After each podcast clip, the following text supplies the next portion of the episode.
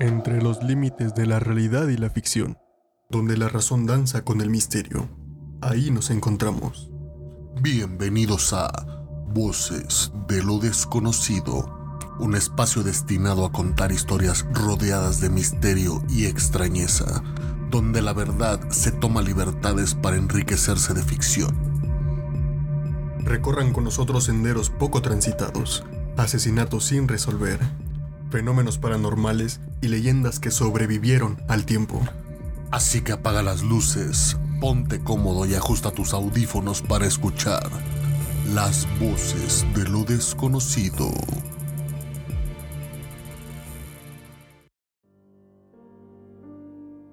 Hola amantes del misterio, bienvenidos al primer episodio de Voces de lo Desconocido.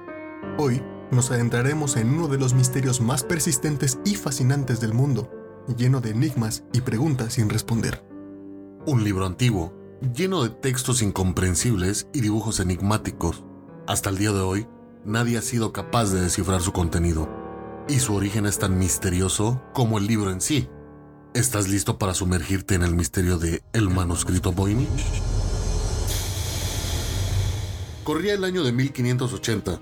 El emperador Rodolfo II de Habsburgo, una persona interesada en las ciencias ocultas, la magia y rarezas de todo tipo, obtiene de las manos de John Dee, astrólogo inglés que afirmaba comunicarse con los ángeles a través de las piedras, y Edward Kelly, alquimista, nigromante e investigador del oculto, un extraño manuscrito compuesto por 240 pergaminos.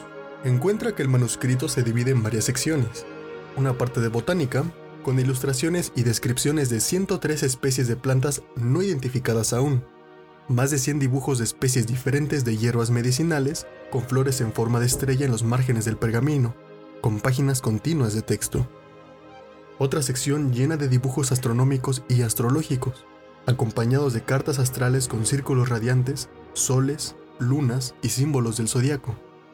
También le dedica espacio a la biología, con ilustraciones de desnudos femeninos en miniatura, la mayoría con el abdomen hinchado, sumergidas en fluidos e interactuando con extraños tubos y cápsulas. Más temprano que tarde, el emperador Rodolfo II de Habsburgo descubriría un problema en la pieza que adquirió por la suma de 600 ducados, el equivalente actual de 120.000 euros.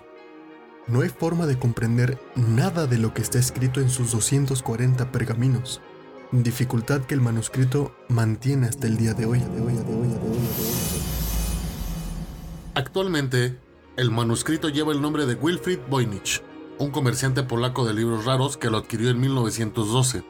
Las pruebas de carbono 14 que se le realizó para datar su antigüedad por parte de la Universidad de Arizona en 2009 determinaron que el pergamino en el que está escrito se remonta a principios del siglo XV, entre los años de 1404 y 1438. Está escrito en un lenguaje completamente desconocido. Los símbolos del alfabeto que utiliza no se parecen en nada a lo que se haya visto antes. Desde hace un siglo, obsesiona a criptógrafos, historiadores, paleógrafos, lingüistas, filólogos, matemáticos, ingenieros, astrónomos y botánicos. Incluso la Agencia Nacional de Seguridad de los Estados Unidos intentó descifrar el código por 3 décadas, sin éxito alguno. Debido a esto, con el paso de los años se ha reforzado la idea de que puede tratarse de un fraude. La criptografía medieval, comparada con la potencia del criptoanálisis desarrollado durante el siglo XX y XXI, es básica. El 99% de todos los textos encriptados recuperados de la Edad Media ya han sido descifrados. No parece razonable pensar que sea imposible conseguirlo en este manuscrito tan peculiar, cuando, además, los expertos cuentan con todo el libro a su disposición. No obstante, circulan otras teorías sobre qué es lo que podría ser el manuscrito Voynich. Hay quien sugiere que es un antiguo manual de medicina, tal vez un libro de alquimia, incluso el diario de un viajero de otro mundo. Posturas más recientes los relacionan con los secretos de los gremios de artesanos de Milán, que incluye la elaboración de venenos y la producción de vidrio. Secretos cuya transmisión a extranjeros estaba sujeta a la pena de muerte. Hay quien incluso lo relaciona con conocimientos pioneros sobre la energía atómica.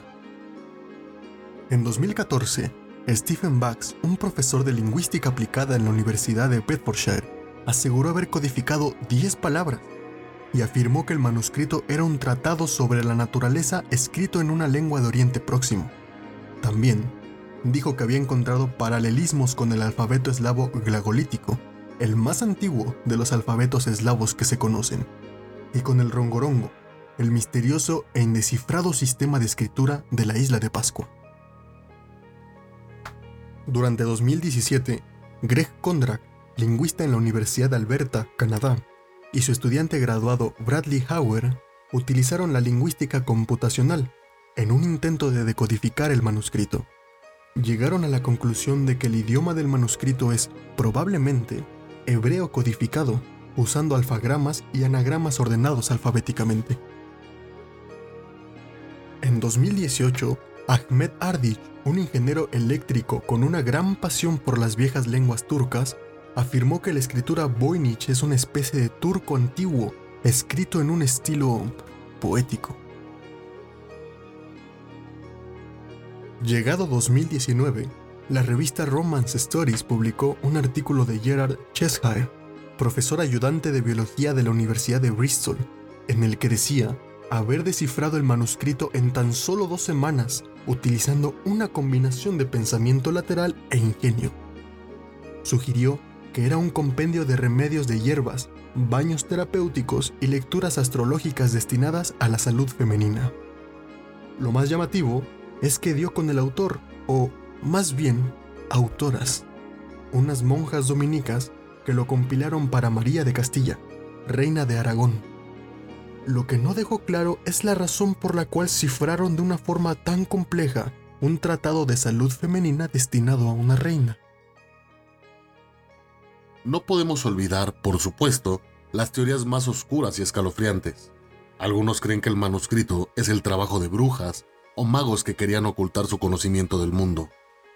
Otros dicen que está maldito, que aquellos que intentan descifrarlo caen bajo una maldición que les causa mala suerte o incluso la muerte. A pesar de todos estos intentos, el manuscrito todavía no tiene traducción alguna en ningún idioma conocido, ni se ha hallado la clave que haga posible su comprensión, si es que existe. Hasta el día de hoy, no hay consenso sobre qué es o por qué fue escrito.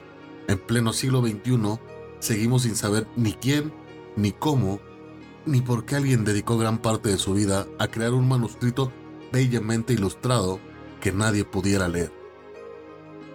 Así que aquí estamos, más de 600 años después del origen del manuscrito, más de 100 años después de que Voynich lo encontrara, todavía sin respuesta. Pero los investigadores no se rinden. Con cada avance en la tecnología y la lingüística, hay nuevas esperanzas de descifrar este enigma. Actualmente, el libro se encuentra en la biblioteca de Beinecke, de libros raros y manuscritos de la Universidad de Yale, en Estados Unidos. El manuscrito Voynich sigue siendo una ventana a lo desconocido, un recordatorio de los misterios sin resolver que nos rodean. Es un antiguo manual de medicina, una guía de alquimia, un fraude, un libro de brujas o algo completamente diferente. Tal vez nunca lo sepamos, pero no hay duda de que este misterioso libro nos seguirá fascinando en los años venideros.